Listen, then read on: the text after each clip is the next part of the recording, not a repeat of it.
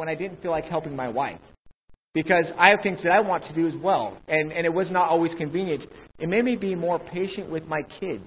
All week long, whatever the situation was, I was getting hammered. Josh, you got to do this. You got to do this. You're going to get up and you're going to share, this. And the message is simple love should win. Everybody say it with me. Love should win. Okay, good. Um, you guys got the take home truth. Love should win. Hopefully, you'll see that in the passage that we're looking at today. We're going to be looking at Luke chapter 13, verses 10 through 17. And we see that in the situation, love does in fact win because this is Jesus who's showing love to somebody who needs it. So, Luke chapter 13, verses 10 through 17. It says, On a Sabbath, Jesus was teaching in one of the synagogues, and a woman was there who had been crippled by a spirit for 18 years. She was bent over and could not straighten up at all. When Jesus saw her, he called her forward and said to her, Woman, you are set free from your infirmity. Then he put his hands on her, and immediately she straightened up and praised God. Indignant because Jesus had healed on the Sabbath, the synagogue ruler said to the people, There are six days to do your work, so come out and be healed on those days, not on the Sabbath. Jesus didn't appreciate that. He answered them and said, You hypocrites! Doesn't each of you on the Sabbath untie his ox or donkey from the stall and lead it out to give it water?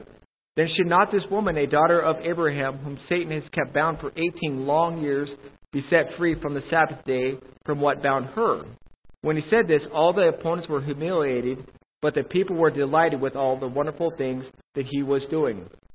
So, first of all, we know that love should win. This woman had a need for love. She was crippled in her back for 18 years, and she's showing up at a synagogue. Now, there's a lot of reasons why people miss church. Some excuses are really good. Some excuses are kind of lame. And I don't know all the excuses. I'm not going to try to give you a list. But this woman, if anybody had an excuse to miss church, the synagogue, it was this woman. For 18 years, she was bent over. I don't know how far she was bent over, but she couldn't see up real well because her, head was facing down. For 18 years, she had to go uh, to the synagogue, and it's regu- and I don't know if she went all the time.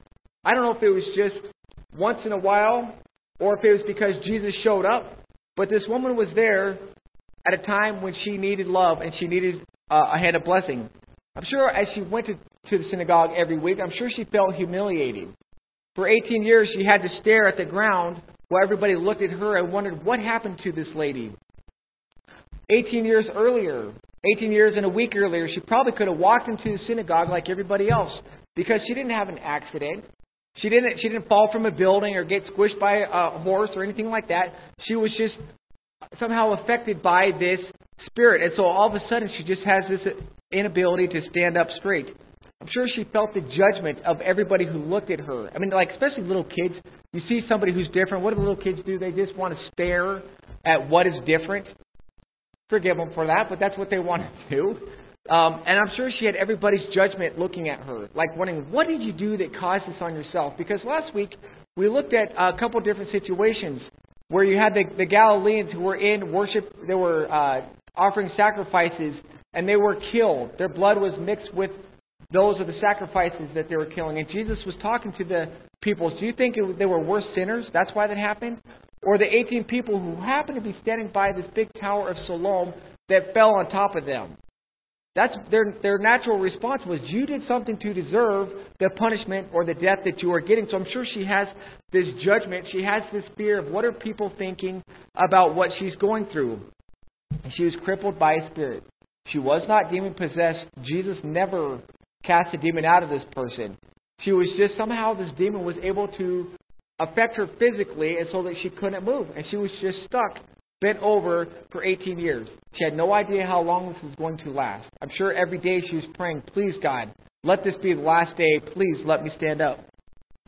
She was a woman who was in need of love. Guess what?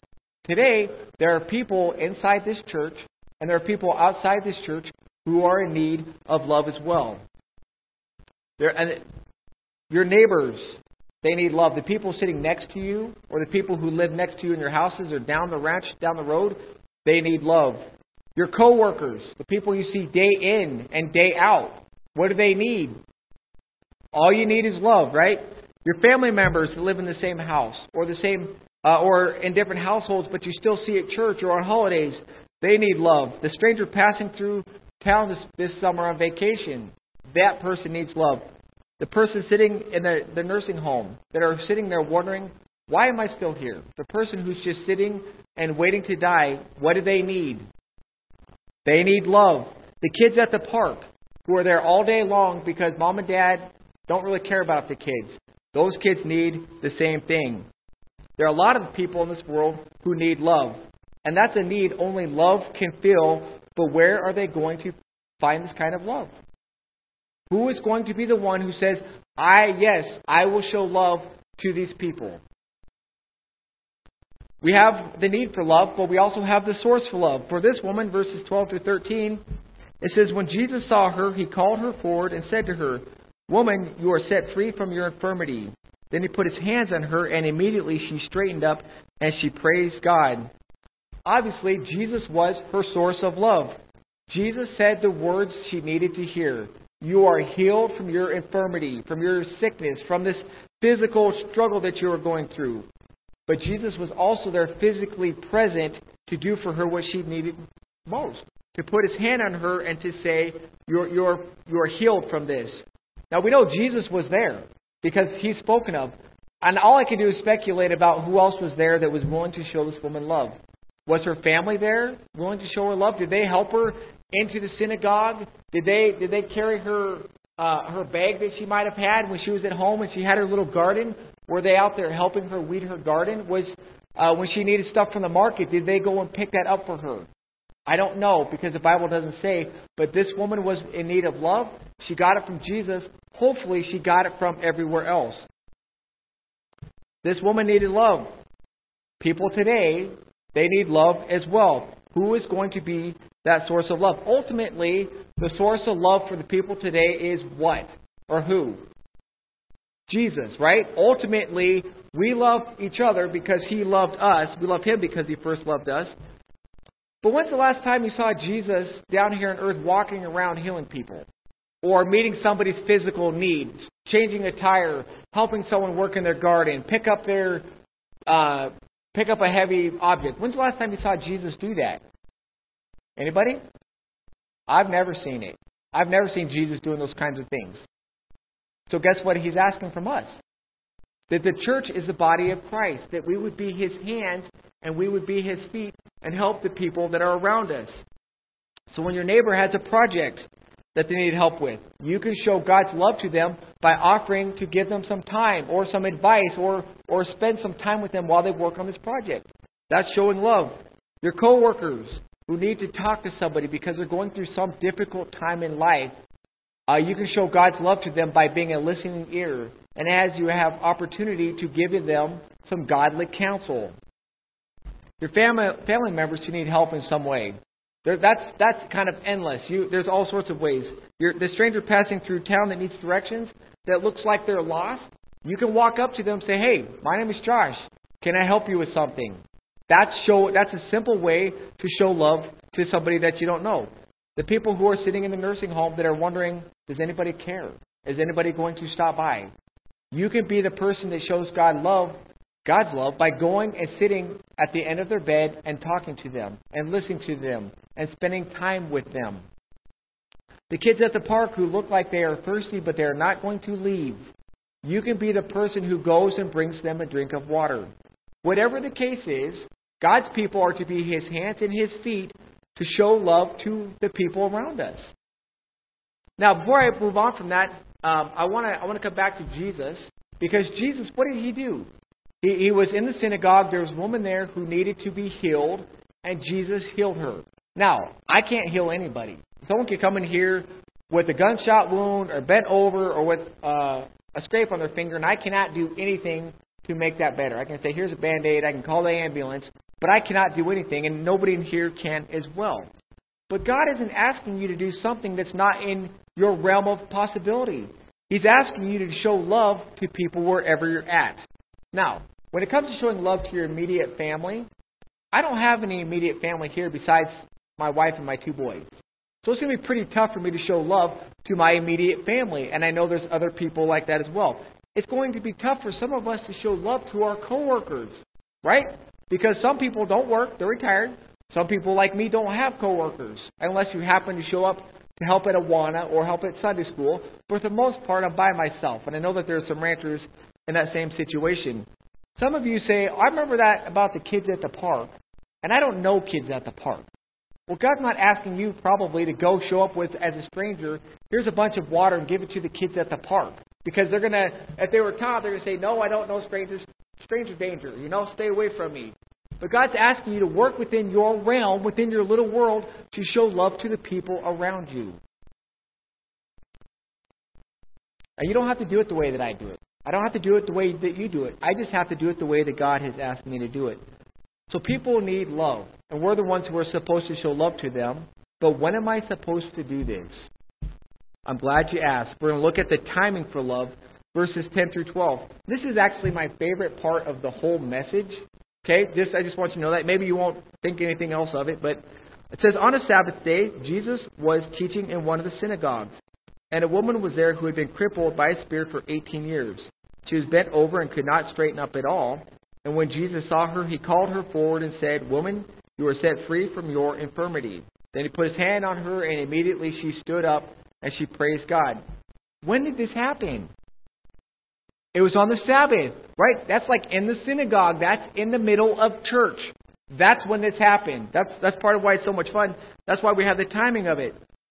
Because Jesus is up there in front of people and he's reading the scrolls and he's saying, This is what it means. And as he's looking around, he sees this woman who's bent over. And he says, Let's take a time out right here. And let's call this woman forward and let's heal her right now, right in the middle of the whole service. Now, if I was to find some kind of situation like that, it probably would be okay to stop right in the middle. For them, I think it was a little bit more of a surprise. But he showed right now that he wanted to, to show love to this woman.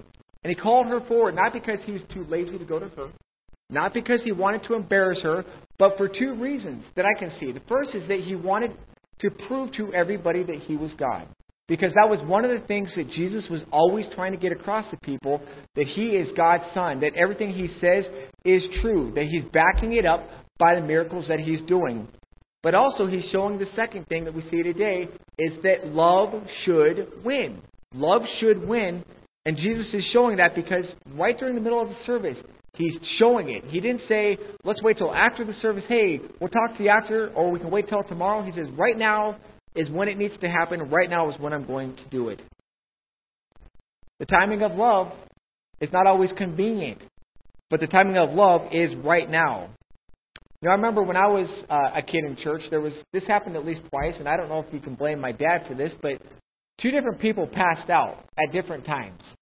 Uh, one was singing, and one was in the, back in the sound room, and all of a sudden, the church stopped. My dad was up here because sometimes he's up preaching or he's up helping lead the songs, and all of a sudden he's like, "Time out! Let's go right now, and let's deal with this issue." And obviously, he's going to see better than everybody else because his attention is focused on everybody. But the service stopped. They would immediately got this person what they need. They called the ambulance. One person did some medical attention, got the heart going again. But the point was, the service was over. He didn't say, "Oh, you just help that person lay down and we'll keep going," you know, and beat on his chest, and I'm going to keep talking because that's the most important thing. He said, "No, the need for help is right now. We're going to start right now, and we're going to take care of it." But the timing of love is not always convenient.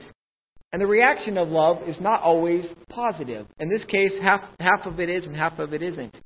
This is the woman's response. Says, Then he put his hands on her, and immediately she straightened up and she praised God. She, she, he put his hand, she straightened up. You know what she did? She probably was like stunned as she put her hands. She said, Thank you, God. Thank you, Jesus. She ran around the synagogue, excited, and everybody was running up to her. They were all excited at the difference that was obviously in this person's life. She was very excited. She shouted hallelujah. Very unchurchy. Very unchurchy. The synagogue's ruler was a little bit different. He didn't really appreciate this. Verse 14 says he was indignant because Jesus had healed on the Sabbath. The synagogue ruler said to the people, There are six days for work. So come here and be healed on those days, not on the Sabbath. So here you got the synagogue ruler who's going to indirectly uh, shame Jesus for, for doing this miracle. He was disgusted. He was mad. He was frustrated. This is what you don't do on the Sabbath in church. That's just not okay. He says, There are six other days. Come back tomorrow. Or, or go outside in the parking lot during the week and you take care of it then. It should have been a happy occasion. They should have all been excited. Even the synagogue ruler should have been excited that this woman he saw probably for 18 years, prayed for for hopefully 18 years, was now able to stand up. It was a miracle right before his eyes. He should have been excited, but he wasn't. Instead, he's saying, you know what? Law is more important. Make sure you don't do that again. You guys come back a different day. Now, when you do something for somebody, you show them love, you show your family love, or you show the neighbor love, or your coworker, I, you know what? I don't have any idea what that reaction is going to be. I don't know if someone's going to jump up and kiss you on the cheek because they're excited. I don't know if they're going to give you a hug. They might say, "Thank you so much. I really appreciated that." They might pull out their wallet and start throwing money at you. Uh, I have no idea. You're just going to have to try it.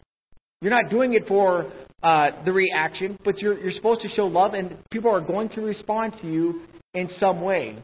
But sometimes when you show love to one person, someone else doesn't really like that.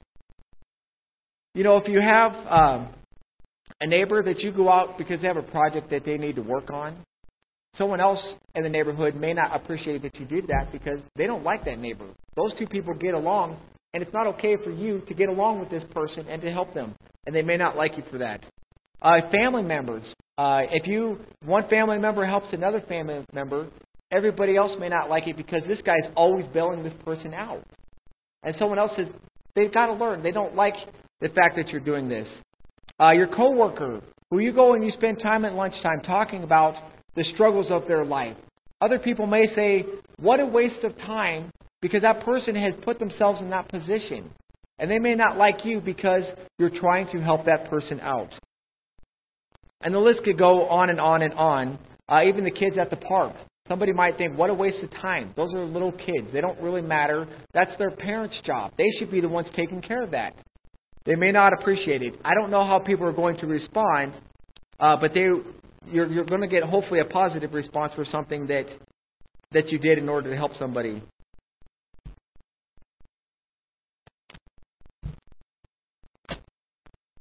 Jesus had, the woman had her reaction, the synagogue ruler had their reaction, and Jesus says, Okay, guys, now it's my turn for my reaction. Verses 15 through 17. The Lord answered him, You hypocrites, doesn't each of you on the Sabbath untie his ox and donkey from the stall and lead it out to give it water? Then should not this woman, a daughter of Abraham, whom Satan has kept bound for 18 long years, be set free from the Sabbath day from what bound her? And when he said this, all his opponents were humiliated, but the people were delighted with all the wonderful things that he was doing. Now, back in uh, the spring, I was we had Maundy, Thursday, and I, was, I had this little conversation with Emo and Kathy, and I brought this up. I brought this up uh, a couple weeks ago. It's in adult Sunday school. I brought it up a couple weeks ago, and they they showed up a little bit late to the Maundy Thursday service because they had a calf fall into a well. Right? It was a well, right? And you know what they could have done? They could have said, "Oh no, we got to get to the Maundy Thursday service because pastor's expecting us and all these people are going to see us. But they said, you know what is more important than showing up to Maundy, Thursday? My calf. Right? I'm going to give it the immediate love that it needs right now. That's more important than making sure everybody else looks good, but I look good in everybody else's life. He says, You guys do the same thing. You guys will feed your animal, you will water your animal, you'll drag it from place to place, but you won't even worry about a daughter of Abraham, a fellow Jew with her infirmities. You want her to wait another day. And Jesus says, No. You have the ability to show love now. Do it right now. Love should win. It's very simple. Love should win. You know, the this is the second time since we started the book of Luke where we talked about love triumphing over the law. Love is more important. About a year ago, I think it was, that's how slow we're going. About a year ago, uh, we talked about this in and Luke, I think chapter 6, uh, uh, yep, I don't have it in my notes, but where we, I remember the, the opening point of it was I talked about what would you do if your son or daughter was bit by a rattlesnake? How many people are going to follow the speed limit to get to the doctor? Not me. I'm going to go as fast as my car can go. Or I've, I've heard I had my sister-in-law or my sister was pregnant and they're on the way to the hospital. How many people are going to say, okay, I'm going to follow the speed limit and hope the baby doesn't come? You know, if I can push it a little bit, I'm going to do it, right? Because love is more important than the law. This is the second time we see this. We're going to see this one more time, probably in about four or five weeks by the time we get to it, where love triumphs over the law. Love is more important. Love should win. The ultimate example we have of this is Jesus. Jesus was the ultimate example of love triumphing over the law. Because we have in Ezekiel 18:20 says, "The soul who sins is the one who will die." That's what the, what the Bible says. Romans 3:23 says, "Guess what? We've all sinned. We've all fallen short of the glory of God." And Romans 6:23 says, "The wages of sin is death." And that's what we've all earned, correct? We've all sinned. We've all broken the law. Our God's perfect standard. We all deserve to die. And if God says you're getting what you deserve, I can't argue with that. He made the rules. He made me. I get what I get because I have sinned. But here's where love triumphs over the law. This is where love wins. In Romans 5 8, God demonstrates his love for us in this. While we were still sinners, before we did any before we said, Okay, I'm gonna follow you, Jesus, he died on a cross to pay for your sins so that you could have eternal life. Love triumphed over the law. Love won when it came to God, when he thought about us. In 1 Peter 3:18 it says for Christ also suffered once for sins, the righteous for the unrighteous to bring you to God. He was put to death in the body but made alive by the Spirit. We are the sinners, we've broken the law, we deserve death, and God says, you know what? I love you. I'm going to figure out a way, or I, not figure out a way, I know the right way to keep you from having to suffer the consequences that you deserve. Love is going to win. And then he made it easy because Romans 10.9 says, all you have to do is ask him. Um, if we confess with our mouth Jesus is Lord and believe in our heart that God raised him from the dead, we will be saved. It's very simple. You don't have to go to church every Sunday to be saved. You don't have to be baptized to be saved. You don't have to give all your money to the poor to be saved. He says, put your faith in Jesus alone for salvation, and then you'll be saved. And today is the day uh, where we, are going to take just a moment to remember this the, the, price that Jesus paid in order to give us salvation. There's a little bit of uh, bread that represents his body, and a little juice that represents his blood. In 1 Corinthians chapter 11, verses 27 to 30 talks about how serious this is. This is this is not something to be taken lightly. This is something that's very, very important that we do to honor God, yes, and remember what He did, but we have to take it in the right manner. Verse 27 says, Therefore, whoever eats the bread the, or drinks the cup of the Lord in an unworthy manner will be guilty of sinning against the body and the blood of the Lord. A man ought to examine himself before he eats of the bread and drinks of the cup. For anyone who eats and drinks without recognizing the body of the Lord eats and drinks judgment on himself. So if we have sin in our life that we have not confessed to God, we're, we're asking for judgment on himself. And if we have not trusted Jesus Christ as our Savior and we take this, we're asking for judgment on ourselves. And I, I would not uh, tempt God. I would not say, I'm going to take my chances and see if I can get away with it one more time because I got away with it last time. If you don't know Jesus, today is the day of salvation. Today is the day to make things right between you and God. So I just want to take a couple minutes before I call the deacons up here to say, make things right with God. Confess any sins that you have, and if you need to trust Him as your Savior, uh, let's do that during this time as well.